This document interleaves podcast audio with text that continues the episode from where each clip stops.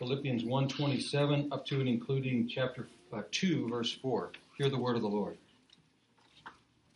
Only let your manner of life be worthy of the gospel of Christ, so that whether I come and see you or am absent, I may hear of you that you are standing firm in one spirit, with one mind, striving side by side for the faith of the gospel, and not frightened in anything by your opponents.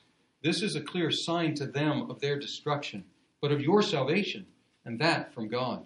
For it has been granted to you that for the sake of Christ, you should not only believe in him, but also suffer for his sake, engaged in the same conflict that you saw I had and now hear that I still have. So, if there is any encouragement in Christ, any comfort from love, any participation in the Spirit, any affection and sympathy, complete my joy by being of the same mind, having the same love, being in full accord and of one mind. Do nothing from selfish ambition or conceit, but in humility count others more significant than yourselves. Let each of you look not only to his own interests, but also to the interests of others. Let's pray. Now may the words of my mouth and the meditations of our hearts be acceptable in your sight, O God, our rock and our redeemer. Amen. In ninth grade, my English teacher was named Mrs. Roach. It was R O C H E. I don't know why she didn't try to pronounce it Roche or something like that, but if you can imagine the amusement we got out of that pronunciation. But I do remember uh, Mrs. Roach, she taught us how to diagram sentences. And you can imagine how exciting that was to ninth graders, diagramming sentences. But I wish I had paid more attention to those adjectives and adverbs and participles and conjunctions and subjects and objects and verbs and so on, because that's what I do every week now in my life. I take, I take pieces of scripture and I diagram the sentences. And I try to go back to the original as best I can and try to try to figure out how every piece of each sentence fits together and works together. And I have to say that sometimes Paul doesn't make it easy. what we have here in verses 1, 27 to 30, is one long sentence. Our English teachers would have called it a run on sentence and probably marked it with red ink. And uh, chapter 2, verses 1 to 4, is one more sentence. In order to make sense of it in written language, we divide it up in this version into six different sentences, but it's one sentence and then one other sentence. Why such long sentences? Well, it's because of how Paul and others wrote. We call it wrote, but they actually weren't doing the writing. They were dictating their letters. And so what we have here is spoken language reduced to writing, and then as I speak it again, it becomes spoken language again. And so spoken language is has different conventions, and we see this, this piling up of expressions time after time for, for emphasis. We see Paul use that, that repetition constantly. Another aspect of the grammar here that jumps out at us as we're going through Philippians is not only the, the complexity of these two sentences, but the mood of the main verb changes. Now, um, a couple of things about verbs, uh, the different moods of verbs, not so much how they feel about life that day, but uh, a couple of moods are the indicative mood, which indicates something, which says, this happened, this is happening, or whatever. It's a declaration. And that's what we've had up to this point. All of the verbs have been indicating something. And now there's a switch. Each of these sentences has one main verb, and that main verb is in the imperative mood. And an imperative is a command. And so that signals something to us that there's a, a transition here, and it's an early transition for Paul. Normally, Paul loads up the first half of his letters with indicatives about what God has done in Jesus Christ. And then he says, therefore, therefore, this is how you must live. And he gives us a series of imperatives. He gives us a series of commands. Philippians isn't like that. Philippians is a friendly letter to one of his supporting churches, and so it's not a theological treatise so much. He's not dealing with theological errors. And so it goes back and forth. We've heard indicative up to this point, mostly about Paul himself. A missionary report saying, This is what has happened to me. And by the way, these adverse circumstances with me in prison, here in Rome probably, have turned out for the greater progress of the gospel. And so I am rejoicing. But then he turns and says, No matter what happens to me, this is how you should live. And here he turns to the imperative. And he instructed them and he instructs us in how we should carry out our Christian lives. The first, the first imperative verb is an interesting verb, uh, not common, but it's a, it's a verb that, that means to live out. And look at verse 27. It says, Only let your manner of life be worthy of the gospel of Christ. But this, this verb has interesting overtones because built into this verb is, is the, the piece polis. You've heard metropolitan. A polis is a city. And so this verb has to do in some cases with living out your citizenship. It doesn't always mean that, but I think in Philippians it does have those overtones. Live as citizens worthy of the gospel of Christ. Now I say that because Philippi was a Roman colony. And one of the things they were very proud of was the fact that they were Roman citizens. Their city was named after Philip of Macedon, the father of Alexander the Great. And they were very proud of the fact that they were Roman citizens. And so uh, Paul refers explicitly later in uh, chapter 3, verse 20, to their citizenship in heaven. Great. You Philippians are citizens of Rome. Wonderful. But there's something even more important. And this is what I'm calling you to do today to live out your citizenship according to the gospel of Jesus Christ. And when it says here the gospel of Christ, that means the gospel about Christ. So live according to the gospel about Christ, the good news about Christ, the good news of the Son of God becoming human, of living uh, according to God's law perfectly, of dying on the cross, of rising from the dead, of giving salvation to all who believe in Him. Structure your citizenship in the way you live out your lives as citizens of heaven according to that message of the gospel. Now, the main aspect of citizenship that Paul wanted to see, whether or not he was there or whether he remained absent. You remember last week? He was, he was between two options. He's in prison, he's awaiting the trial, and he's saying, maybe I'll get out, maybe I won't he finally talks around to saying, you know, I really will get out. I'm pretty sure of that because you need me and I can contribute to your growth. So I'll get out of this. But he was contemplating, what if the trial doesn't go as I hope? These are the possible options. I could live or I could die, but no matter what, Christ is glorified. For me to live is Christ and to die is gain. And then he says here, he says, whether I come, verse 27, whether I come and see you or remain absent, I may hear of you. And here's the, the aspect of citizenship on which he focuses here. I may hear of you that you are standing firm in one spirit. And there's some debate about this, but I think that spirit should be capitalized here. I think he's referring to the Holy Spirit, that you stand firm in the one Spirit, in the Holy Spirit, with one mind, striving side by side for the faith of the gospel. So, what's the one aspect of citizenship on which he focuses? It's unity. Unity as a body of Christ, unity as Christians.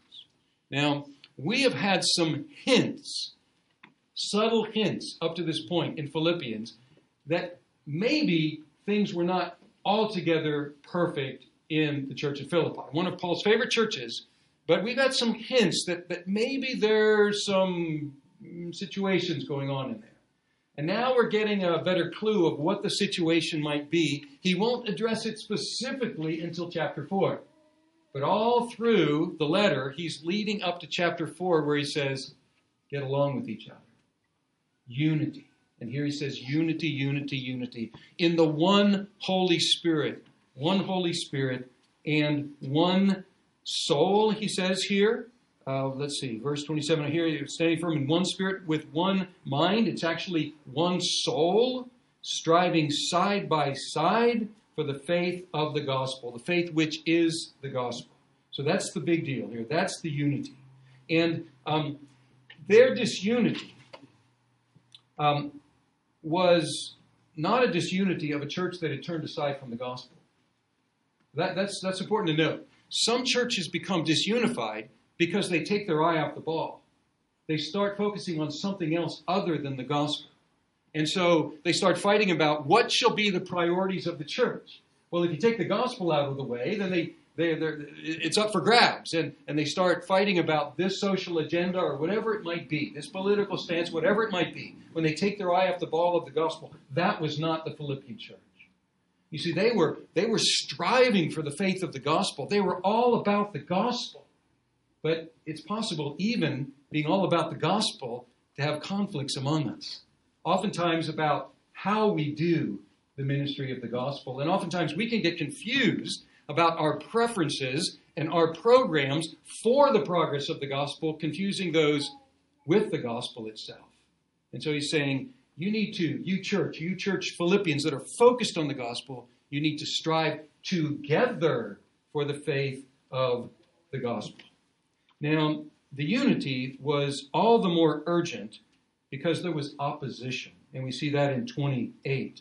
It says, and not frightened in anything by your opponents. Now, who were the opponents? Well, we, we don't know for certain, but if you look at verse 30, it says, Paul says, engaged in the same conflict that you saw I had, and now hear that I still have.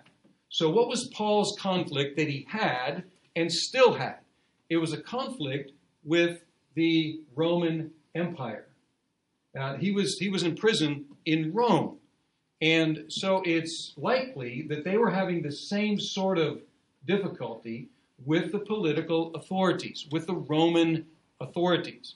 And what would be the, the nature of that, that difficulty? Well, the Roman Empire required allegiance, required a confession of faith that Caesar is Lord. And these Christians burst onto the scene and they spread across the, uh, the Roman Empire, and they do not declare Caesar to be Lord. On the contrary, they declare Jesus to be Lord.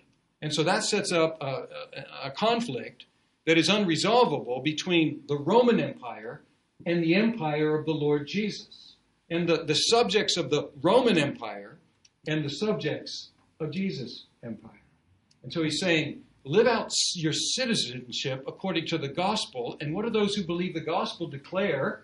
They declare that Jesus is Lord. That's what Paul went around the Roman Empire preaching. Paul was in prison, still preaching that message. And he says, You are having this same sort of conflict. Is Caesar Lord or is Jesus Lord? Now, notice that if they would remain united in the light of the opposition, they would be a sign, a sign to their opponents and a sign to themselves. Verse 28 Not frightened in anything by your opponents, this is a clear sign to them of their destruction, but of your salvation, and that from God. Now, the question here is what is this and what is that? Because it says, This is a clear sign to them of their destruction, but of your salvation, and that from God. Well, it's not entirely clear what these are, but it looks like the whole package is, is the this and the that. This unity under the Lord Jesus in the face of opposition is the that. It is the sign of destruction for the opponents and of salvation for them. Paul doesn't explain how that worked, how their unity in Christ in the face of opposition functioned as a sign. But we can imagine it's something like this that here are these Christians steadfastly declaring without fear that Jesus is Lord, come what may. What are they announcing? They are announcing that there is a kingdom that is greater than the Roman Empire. And that announcement and that lack of fear, that unity in that, that declaration that Jesus is Lord, is a, a sign to the Roman Empire that its days are numbered. And it's a sign also that those who confess that are heirs of salvation. So it's a double sign here. their unity in the face of opposition. And he says, and that from God. Well, what is the that? It looks like it's the whole package here. It's this, this unified faith in the face of opposition. But then, speaking of, speaking of something being from God, a gift from God, he says in verse 29, he mentions two other gifts from God. And so you see how this, this kind of association of ideas. He says, that's a gift from God, this unity in the face of opposition. Oh, and speaking of gifts, I want to talk to you about two other gifts that you have. He says, For it has been granted to you. This is the verb. We don't have a verb like this exactly. Well, I guess we do. Graced. This has been graced to you. This has been given freely to you, granted to you, that for the sake of Christ, you should not only believe in him. So that's the, the second gift. First gift is unity in the face of opposition. Second gift is believing in Jesus. He says very clearly faith in Christ is a gift of God. Now, of course, faith in Christ is our action. We are the ones who must believe. But how are we able to believe? Who is it that grants us that, that capacity to believe? Is it because of some astuteness on our part? Is it become of some because of some righteousness on our part or that, that we have figured things out better than others? On the contrary, it is a gift of God. And so he reminds them that their faith, their believing in Jesus, is from God. He, he says that very clearly in, in Ephesians 2, right? For by grace you have been saved through faith. This is not of yourselves, it's a gift of God, not by works, that no one should boast. That's the second gift. So unity, faith, and look at the third gift. It's been granted to you not only to believe in him, this looks like it's building, doesn't it? To something even better. Not only to believe in him, but also to suffer for his sake. Whoa, whoa, wait, wait, wait. Unity, gift of God. Faith, gift of God. And then he builds to the crescendo and says, and not only that, it gets even better. It's been granted to you, graced to you, to suffer for Christ's sake. Now, how is that a gift of God? How is that a grace? It seems to us just the opposite, doesn't it? But if we look at look at church history, we get a clue, and we don't have to go far because the persecution started very, very fast. In Acts chapter 5, verse 41, we, we see how, how this could be a, a grace.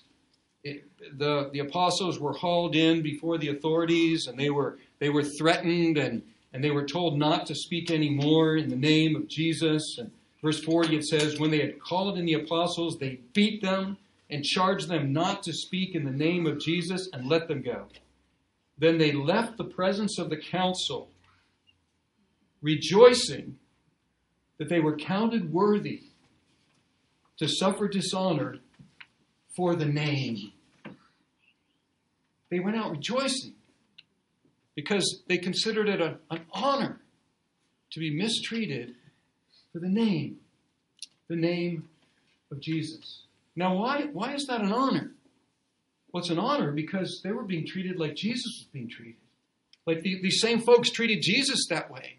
And they were so closely aligned and identified with Jesus that they were receiving similar treatment. And so they received it as a gift, a gift from God, that they would be so identified, even publicly identified with the name of Jesus, that they would suffer for his name. It's not our fault. It's not our fault that we live in a, a land where there is religious toleration. It's not our fault that we have never been beaten, as I'm imagining either few or none of us have been for the gospel. It's not our fault that that's not our experience. You don't go out and look for this kind of thing. And, and it's a blessing that we have to have the freedom to preach the gospel without fear of, of persecution at this point. But we should recognize that we're missing out on something. That there's a gift that, that we don't get, that, that we, we don't understand. And, and that makes much of the New Testament, or at least many significant verses in the New Testament kind of opaque to us, foreign to us. Paul later in this letter is going to talk about sharing in the fellowship of Christ's sufferings. And, and, the best we can do at this point is kind of stick our face up against the glass and, and watch these brothers and sisters throughout church history and around the globe today share in Christ's suffering and rejoice because they're so identified with Jesus that they get the same sort of treatment that Jesus got. Now, someday this might change here.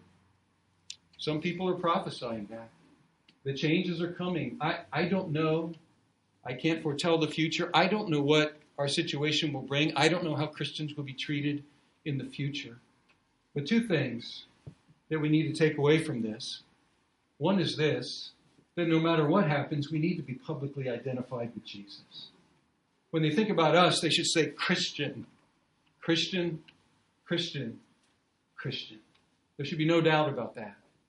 And then, if so being publicly identified with Jesus, suffering comes upon us, we'll need to be ready to receive it as a grace, as a gift from God. That's the first sentence.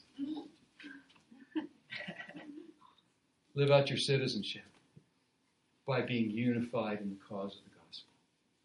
The second sentence, also quite complicated. There's an imperative in it too. And it's a word you should recognize if you've been considering going along with Philippians.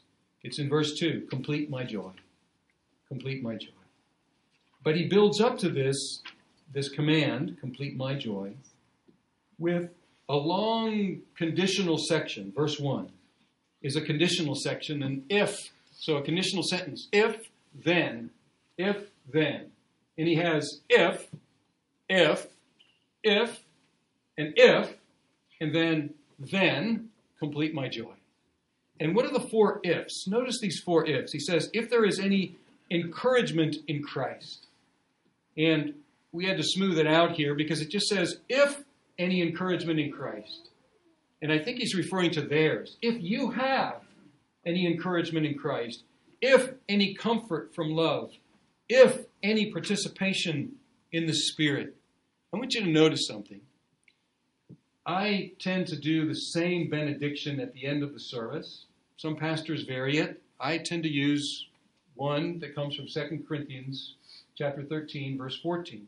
And it goes like this: May the grace of the Lord Jesus, the love of God, and the fellowship of the Holy Spirit be with you all, now and forevermore. Amen. Line that up with the first three of these conditions. If there is any encouragement in Christ, may the grace of the Lord Jesus Christ, any comfort from love, the love of God the Father, any participation in the Spirit, and the fellowship of the Holy Spirit, same word, communion of the Holy Spirit, be with you all. So it looks like these verses are lining up in a Trinitarian way, that is to say, with focus on the Son, with focus on the Father, with focus on the Spirit, saying, if you have these things given to you in the Son, in the Father, in the Spirit, encouragement in the Son, comfort from the love of the Father, participation, fellowship in the Spirit, and then the the fourth one is, is general affection, sympathy. Here, Paul looks like he's focusing on what they share together, the affection and sympathy that they have. Then he says what the command is. The com- command is, kind of surprisingly, isn't it? Complete my joy. So at first glance, it looks like Paul's getting, getting selfish here. He's saying, Here's my command to you complete my joy, make me happy. First he says, live as citizens. Then he says, complete my joy. This command to complete Paul's joy indicates, once again, another thing that's been jumping, jumping out at me in this series on Philippians, and that's this that our joy is, contrary to what I used to think about joy, is at least partially dependent on circumstances. And the circumstances on which it's partially dependent are principally our relationships with one another. Paul is saying to them, My joy, to some degree, is in your hands, Philippians. And I'm depending on you to make my joy complete. More specifically, pastors and missionaries' joy depends on the health of the churches. And, and I can say that with, with, uh, with personal experience. Sandy knows that if I spend the night tossing and turning in my bed and I'm not able to tell her what's going on, it's because there's some sort of a conflict in the church. Now, thanks be to God, I haven't been doing that here lately in Florida Coast Church. But she knows that, that my joy and my peace is, is wrapped up in the, in the health and particularly in the unity of the congregation. Paul's saying, complete my joy. This also recognizes, expresses beautifully the closeness between Paul and the Philippians, that, that Paul couldn't have complete joy unless the Philippians were unified. It also affirms how important this quality of joy is for the Christian life. We've seen it, let me see, one, two, three, four times already in this little letter. Paul says, I rejoice, I rejoice, I work for your joy, and now he says, You work for my joy. You see how this is reciprocal? My joy, to some degree, is in your hands. Your joy, to some degree, is in my hands as well. Now, the way the Philippians could complete Paul's joy is in verse 2. He says, Complete my joy by being of the same mind, having the same love, being in full accord, and of one mind. So, once again, what's the focus? Unity. So he hits it again unity. One, one, one, one, same, same, same. By being of the same mind. Uh, a couple of concepts that are very prominent in Philippians. Joy is very prominent, and also this idea of mind. Although it gets kind of covered up in our translation, it's translated a number of different ways. Uh, it's translated as concern, sometimes it's translated as mind, sometimes it's translated as think. Um, but the idea is not just cogitate, think about, but it's a mindset, it's an outlook. And so he says, have the same outlook, have the, the same mindset, having the same love. What love? Well, we just talked about in verse 1 any comfort from love, that is the love of the Father. Being in full accord, this full accord is, is same souled, He's already told us one soul. Now he says, same soul among us. And then he says, once again, and of one mind, of one mindset. And then he explains how that works. That kind of unity, how can we have that kind of unity among us in the church? And the answer is this by not being selfish, but focusing on other people. This is where the rubber meets the road. Verse 3 Doing nothing from selfish ambition or conceit, but in humility count others more significant than yourselves. Let each of you look not only to his own interests, but also to the interests of others. It's getting very, very practical here, isn't it? It's no longer theoretical. Yes, we're all in favor of unity. Yes, we recognize that unity promotes joy and disunity saps joy. We get that. So yeah, let's have unity. What's that mean for you, you? And what's that mean for me? It means to walk in humility. And, and we, we've made it through the 70s and the 80s, all the emphasis on, on self-image and, and, and pop psychology. This is not pop psychology. This is not so much what you think about yourself inside your, your brain. This is how you interact with others. This is this is putting aside your preferences and putting them in, in second place and putting others other as priority over yourself. This is very, very practical. And not only very, very practical, it's very, very difficult. And it, it seems like we're, we're hardwired to look out for our own interests. I, I've had this, sometimes it's kind of one of those two or three in the morning, can't sleep kind of thing, thought. And it's a terrifying thought. And the thought is this I think, oh my goodness, I look at the world constantly from my own perspective. And there are, what, eight or nine billion other people on the planet doing exactly the same thing. And that's terrifying. And, and, and that's, a, that's, that's a natural thing for us humans to do. And Paul recognizes here that, that it's natural for us to look out for our own, own interests. He doesn't say completely ignore your own interests, because he, he does say uh, also for the interests of others. But he's saying reverse the priorities here, folks. Put other people's interests before your own. Now, we often look to our own interests in disregard for the gospel. We're just not living out our faith in the gospel. We're not living as citizens of the gospel, and so we get selfish and we look out for ourselves and not for others. But once again, we can be selfish and look out for our own interests even as we're preaching the gospel. How do we know that? Well, Paul already identified two groups in Rome. Back in verse 27, or I'm sorry, in verse 17, he says, The former proclaimed Christ out of selfish ambition, not sincerely, but thinking to afflict me in my imprisonment. And this is how in, in, insidious, this is how, how subtle, this is how perverse this self focus can be. We can be announcing Christ, but doing it for selfish reasons. And so, this is a, a very deep sort of call to, to look out for the interests of others by focusing on the gospel.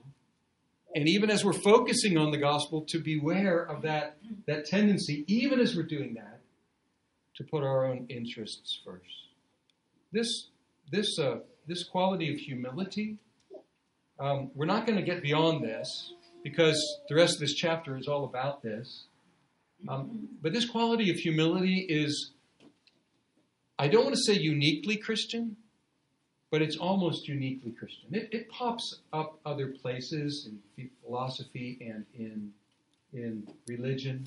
It pops up elsewhere, but it was it was despised in the Roman world. So, for for Paul to be promoting this as a positive virtue was obvious that it was a, another kingdom, another set of values. They were not the values of the Roman martial uh, empire. So, this almost uniquely Christian virtue of humility is the key here. Because if we start with that, with humility, we can put others before ourselves. And if we're all doing that, the end result will be, uh, will be unity among us. And if we're unified among us, guess what we'll have? Joy as well. By the way, that's a principle of all relationships.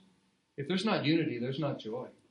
In a marriage, in a parent child, in a, in a church, in a, in a business, in a school, whatever it might be, if there's not unity, there's not joy. And so humility leads to unity. Unity produces joy.